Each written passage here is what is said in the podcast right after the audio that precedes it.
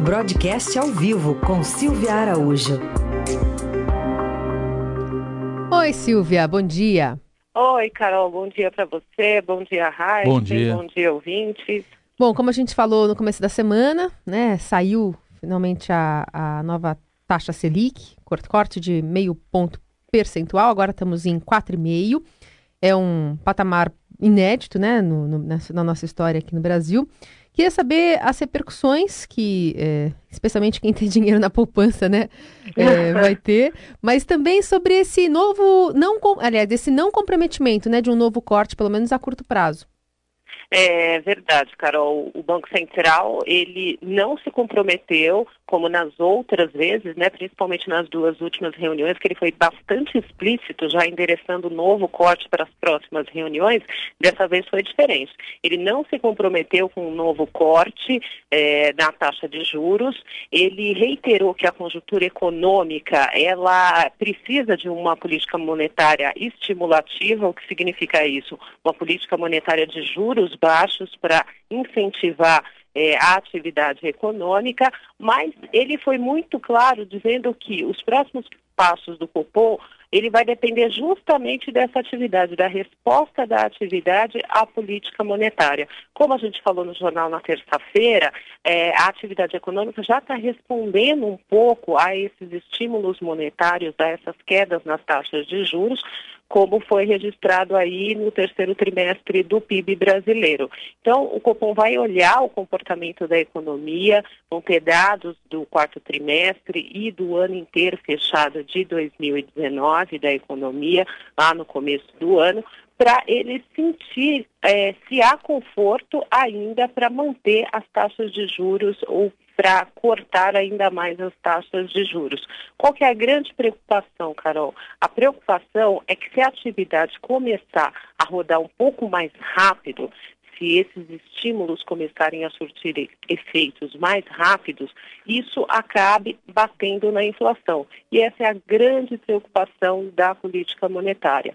Não deixar a inflação sair dos eixos, sair da meta. Por enquanto, há um conforto, porque a inflação ah, foi muito baixa ao longo do ano, teve esse repique agora no finalzinho de 2019, mas ela ainda está abaixo do centro da meta, se você projeta os 12 meses. E isso ah, daria um, um certo conforto para o Copom ainda reduzir um pouquinho de juros. Tem economista achando que ele ainda corta 0,25, ou seja, que a taxa Selic poderia chegar aí a um patamar de 4,25% ao ano. Mas a, a maioria, a maior parte dos economistas e dos analistas também estão entendendo que o Copom deve seguir com esse juro de 4,5% ao longo do ano de 2019. E, É Sil- o ano Hum, de 2020. 2020. é, Silvia, e para quem tem condição, né, se é que tem de aplicar, de investir algum dinheiro, é, é, com essa taxa aí mais baixa, cada vez mais baixa, isso aí está dificultando a escolha também dos melhores investimentos? Pois é, Heisen, aí a gente tem a- a- a- os efeitos na vida, né? A gente tem efeito para o governo, por exemplo, no custo de carregamento da dívida pública, como a dívida, boa parte dela é indexada, é, é atrelada à taxa Selic, para o governo isso é muito bom, porque a cada ponto de corte na Selic reduz esse custo de carregamento, reduz os juros e reduz também o principal que o governo precisa pagar dessa dívida. Agora, parte dessa dívida é até colocada aí para as pessoas, né, como investimento, como os títulos eh, do Tesouro Direto, que as pessoas ah, investem nesses títulos. Ou seja, a rentabilidade desses títulos também cai, porque boa parte desses títulos são ali atrelados à taxa Selic. Ah, os fundos de renda fixa, que também são atrelados à Selic, boa parte desses fundos, eles também perdem aí na rentabilidade, e aí a pessoa, na hora de procurar essa aplicação, ela tem que olhar, além dessa queda de rentabilidade, qual que é a taxa de administração que esse fundo Hum. está cobrando. Incluindo Porque se- poupança, LCI, LCA. Isso, Né? porque se você vai, você entra numa aplicação uma taxa de rendimento dessa aplicação, a taxa bruta de rendimento mais baixa, se ela está atrelada à Selic, aí você tem que fazer a conta ainda, colocar hum. quanto que esse fundo está cobrando pela administração e tem alguns fundos que ainda cobram uma taxa de performance. Então você vai lá fazer a sua continha para ver no final qual que é a sua rentabilidade. Por então corre o risco de ficar com menos do que depositou?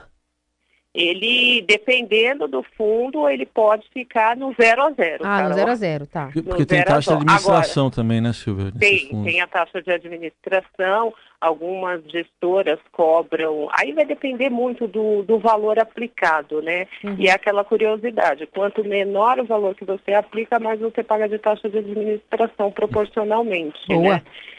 E aí você tem outro tipo de fundo, outro tipo de, de aplicação, que são os fundos de renda variável. E são os fundos um pouco mais arriscados, que eles são atrelados ali a, a ativos da Bolsa de Valores, por exemplo, eles são um pouco mais arriscados. Esses sim, às vezes você pode ter um rendimento negativo. Mas como você está num momento aí que a bolsa está performando muito bem, tem muita, muita gente olhando com carinho para esses fundos de renda variável como alternativa aos fundos de renda fixa. E tem ainda a questão dos outros fundos, esses atrelados também em, em imóveis, né? Os fundos imobiliários que também estão ganhando aí uma, uma grande parte é, do mercado diante dessas taxas de juros baixas. Então, ao longo do ano, é, as pessoas estão co começando a migrar um pouco desses investimentos tradicionais.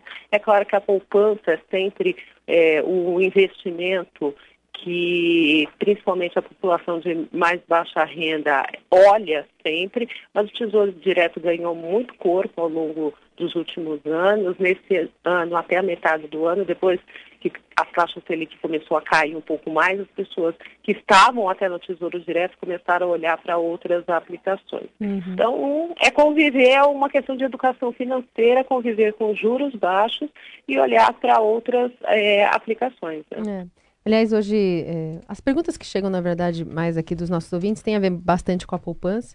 E aí tem essa entrevista aqui do Gilberto Abreu hoje no Economia do Estadão, que ele é o diretor de investimentos do Santander, e a manchete é: investidor vai precisar partir para o risco. E é isso que você está tá explicando aqui para a gente. Outro assunto para tratarmos hoje, é, Silvia, tem a ver com uma nota de crédito do Brasil que está melhorando, é isso? Pois é, né? Uma notícia boa, uma notícia que foi até aventada na semana passada, né? O, o secretário do Tesouro, o Mansueto, ele até falou sobre melhora de perspectiva de rating para o Brasil. As próprias agências deram um sinalzinho na semana passada, mas as pessoas não olharam muito, passou um pouco batido, até no mercado financeiro precificou um pouquinho, né? Ou seja, as pessoas é, do mercado financeiro começaram a, a achar é, que essa possibilidade poderia acontecer, mas aconteceu até rápido demais. Ontem a Standard Poor's, que é uma das agências de classificação de risco, ou seja, que dá notas de crédito é, para o país, mostrando a partir dessas notas se o país é um bom pagador ou um não pagador, consegue honrar é, as suas dívidas, melhorou a perspectiva do Brasil. Não melhorou a nota, a nota ainda continua em BB-, o que significa isso? Ela está a dois degraus abaixo do grau de investimento. Grau de investimento é quando o país é considerado um bom pagador. Grau de investimento tem os Estados Unidos, alguns países da Europa, e o Brasil já teve essa nota de grau de investimento e que perdeu depois uh, que a gente entrou nesse período mais forte de recessão e de alta do nosso endividamento. Mas com essa perspectiva positiva, significa que a agência está olhando para as contas do país, está entendendo que o país está uh, fazendo a lição de casa, a partir da aprovação da reforma da Previdência, foi um, uma das questões que a agência destacou para aumentar a perspectiva do Brasil e está olhando aí outros indicadores também, né, como solvência fiscal, que é a questão da dívida, e nisso essa redução da taxa Selic ajuda bastante, como eu falei, conforme é, a, vai reduzindo a taxa básica de juros, você reduz o custo da dívida interna. Então, isso é muito positivo, isso é olhado pelas agências de rating. E essa melhora da perspectiva ter vindo junto com essa queda da taxa Selic para esse outro patamar histórico foi bastante interessante. E aí é o país fazer a lição de casa e começar é, a olhar para frente, fazer as reformas, reduzir endividamento e principalmente, Carol e Heisen, esse produto interno bruto crescer, que é a partir daí que o país tem receita suficiente para fazer frente às suas despesas, sobrar um pouquinho de dinheiro para fazer investimento e pagar dívidas.